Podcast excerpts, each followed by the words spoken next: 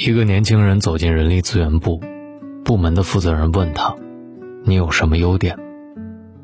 他对部门的负责人说：“我能吃苦。”这些年，我特别害怕年轻人说这么一句话：“我能吃苦。”我能吃苦这句话，害苦了好多人。每次遇到这样的年轻人，我最想做的。不是质疑他能不能吃苦，而是问：什么是苦？他可以定义它吗？他说：“我什么苦都能吃。”我问他：“那你可以忍受天天加班吗？你可以忍受一天只吃一顿饭吗？你可以忍受被领导骂哭吗？”他想了想，不知该怎么回答，只能坚定地说：“我能吃苦。”我说：“孩子，我再问你，你可以忍受天天加班没有加班费吗？你可以忍受一天只吃一顿持续一个月吗？你可以忍受每天被领导无故的骂哭吗？”他想了想，没说话。这些其实不是苦，而是委屈、难过。但是委屈和难过是不是也是一种苦呢？看吧。当一个人表达自己能吃苦时，他并不是在说他真的能吃苦，因为每个人对苦的定义是不一样的。他无非是想告诉你，他真正想要得到什么，不惜代价。他表达的不是自己有吃苦的能力，而是表达自己对某些事情的欲望。那么，既然如此，为什么不直接表达呢？有句老话说啊，吃得苦中苦，方为人上人。这句话害苦了我们这一代人。当长辈想让你做不愿意做的事情的时候，他们就会告诉你你要吃苦。现在的我，每次看到我姐姐的孩子饭团儿，我都想告诉他：饭团儿啊，当你把这句话拿到这个时代，甚至你长大之后的那个时代，许多事情啊。似乎就行不通了，因为时代变了，很多事情你无法定义它是不是属于苦。比如，一个人考研的分数线过了，但老师要收很多的钱才给他这个名额，他需要买昂贵的礼物去拜访老师，这样的苦，你要不要吃？在这个时代，我很怕年轻人说“吃得苦中苦，方得人上人”这句话。因为许多人吃了一辈子的苦，也没有成为人上人，而许多人上人也不过是人前显贵，人后受罪。最让人崩溃的是，许多人上人其实就没吃那么多苦。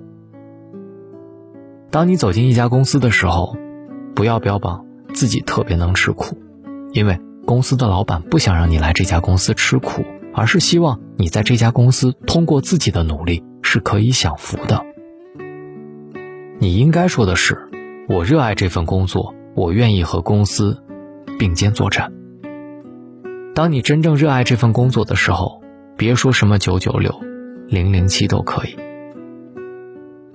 我想要告诉你，在这个时代，不要总标榜自己能吃苦，更别以为只有吃得苦中苦，才能成为人上人。我们不要去成为人上人。我们要成为更好的自己。许多苦啊，能不吃就不吃，因为那些苦，不过是无用的苦。记得前些日子我在地铁里，一个女孩拿出一个二维码对我说：“我在地铁做地推，你能帮我扫一下吗？”我摇摇头，她马上就去找了别人。我站在她身后，看她找了至少二十个人吧，但是所有人都摇了头。我想，他就算再找二十个人，答应他的也会寥寥无几。这样的地推是无效的，吃得这种苦中苦，怎能成为人上人？我走了过去问他：“你这是什么产品？”他说：“美容美白的。”我说：“那既然是美容美白，你为什么不提前告诉你的目标人群？为什么不先洗把脸、洗个头？”为什么不去找那些皮肤不太好的人？为什么不先寒暄两句？您的皮肤不太好，这个二维码里有您需要的信息。他恍然大悟说：“是啊。”说完，笑嘻嘻的走了。你看，很多事情不是光靠吃苦就能解决的，你还要靠智慧，你还要去思考，你还要去懂得。这个世界很残酷，很残忍，所以你要学会用自己的大脑去面对这个世界的残忍，而不是总要用身体去对抗，到头来弄得自己遍体鳞伤，还安慰自己吃得苦中苦，方为人上人。许多人说。吃苦不怕，怕的是吃的苦没用。是啊，可是你怎么判断这种苦是有用还是没用呢？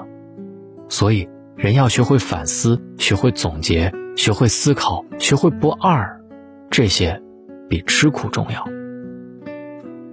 这些年，我遇到过很多高手，他们就是世俗眼光里的人上人，但是他们在成长的路上没吃过什么苦，至少。他们自己是这么认为的，虽然外界认为他们很苦，甚至很痛苦，但是他们从不自怜，从不认为自己吃过的是苦，因为，他们热爱，因为热爱，所以所有的苦，无非是在燃烧热情而已，因为热爱是治愈生活的良方。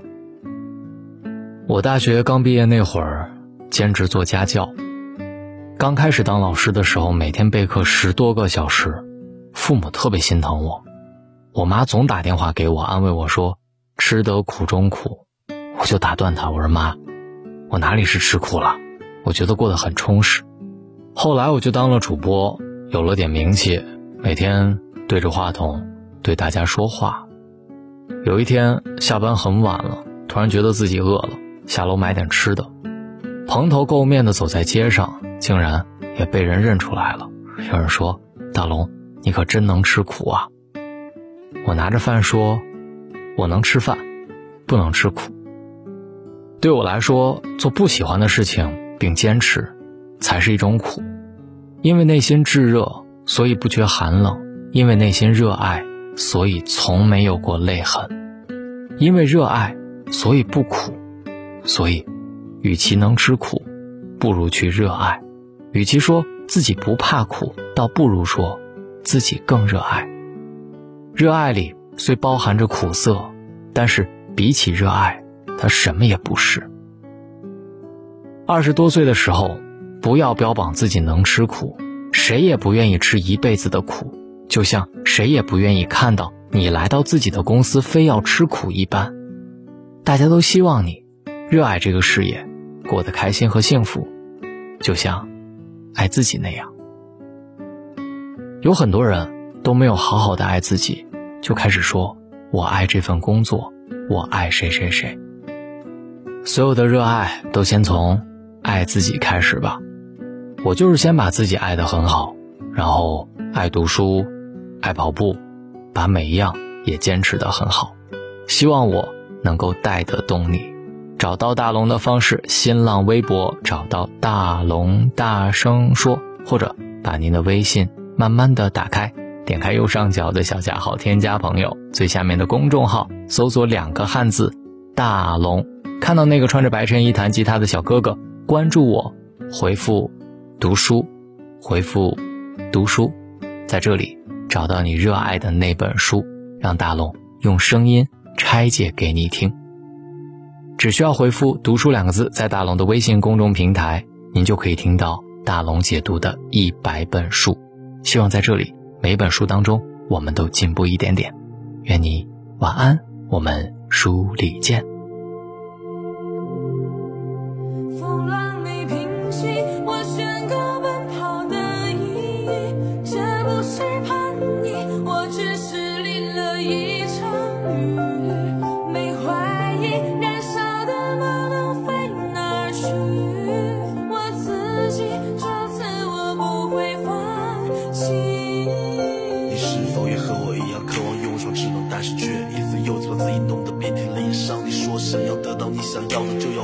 却发现自己还没有拥有那种力量。于是你开始选择与现实做对抗，开始不断提高各自的含金量，每天把想到的韵脚还有 flow 成心上，却发现这么个努力根本不能同类放。于是你自暴自弃，开始怀疑自己的能力，每天把自己锁在冰冷的房间里封闭，躺在床上望着天花板，回忆自己的经历，说自己也能做出让父母骄傲的成绩。而现在你却不知道应该如何继续，一个人孤军奋战，到底怎么坚持下去？向往的生活和现实总是有着差距，难道真的不适合自己，应该选择放弃？你妈妈点上烟，放下了一支写歌词的笔，像曾经那个桀骜不驯、意气风发的自己。为什么现在开始怀疑，选择自暴自弃？难道你就该这样下去，束手自毙？没有目标的你，现在已经厌倦了一切，仿佛没有了血肉之躯，就像一堆冰冷机器。你问自己，难道这样下去吗？自生自灭？不，我要坚持，哪怕生命最后一刻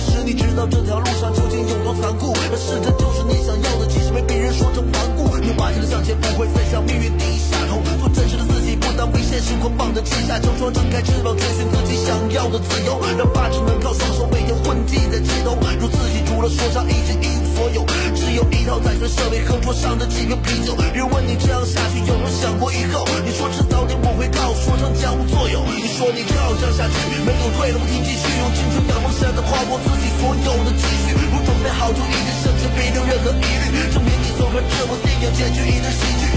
这样向前飞吧，还能最后迎来黎明的曙光。坚持你要做的，就别怕跌倒和受伤。这道路多泥泞，我的道路就有多悠翔。从一天骄傲告诉所有人，老子来自黑龙江。